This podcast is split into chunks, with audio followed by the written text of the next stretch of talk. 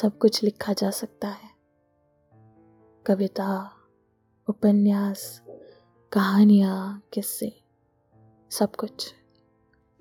पर जब भी तुम्हारे लिए मेरे मन में क्या है, ये लिखने बैठती हूँ तो कागज़, पत्थर और कलम पानी की बन जाती है। चाहकर भी लिखा नहीं जाता, बस वैसे ही वैसे ही बहुत सी बातें हैं जो कहना चाहती हूँ मैं तुमसे, पर कह नहीं पाती। नहीं कह पाती हूँ कि प्रेम है तुमसे।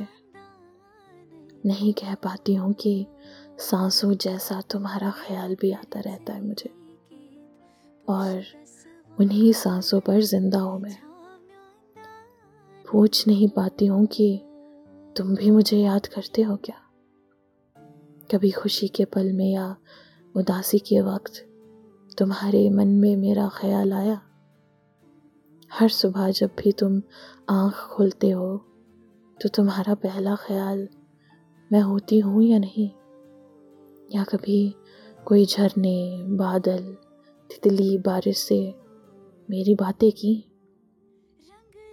नहीं पूछ पाती हूँ कि मैं तुम्हारे लिए कुछ हूँ भी या नहीं। यही सब सोचती रहती हूँ बस। तुम पर बहुत कुछ लिखा है मैंने। पर तुम्हारे लिए लिखना ऐसा है जैसे अंजुली से सागर का पानी अलग करना।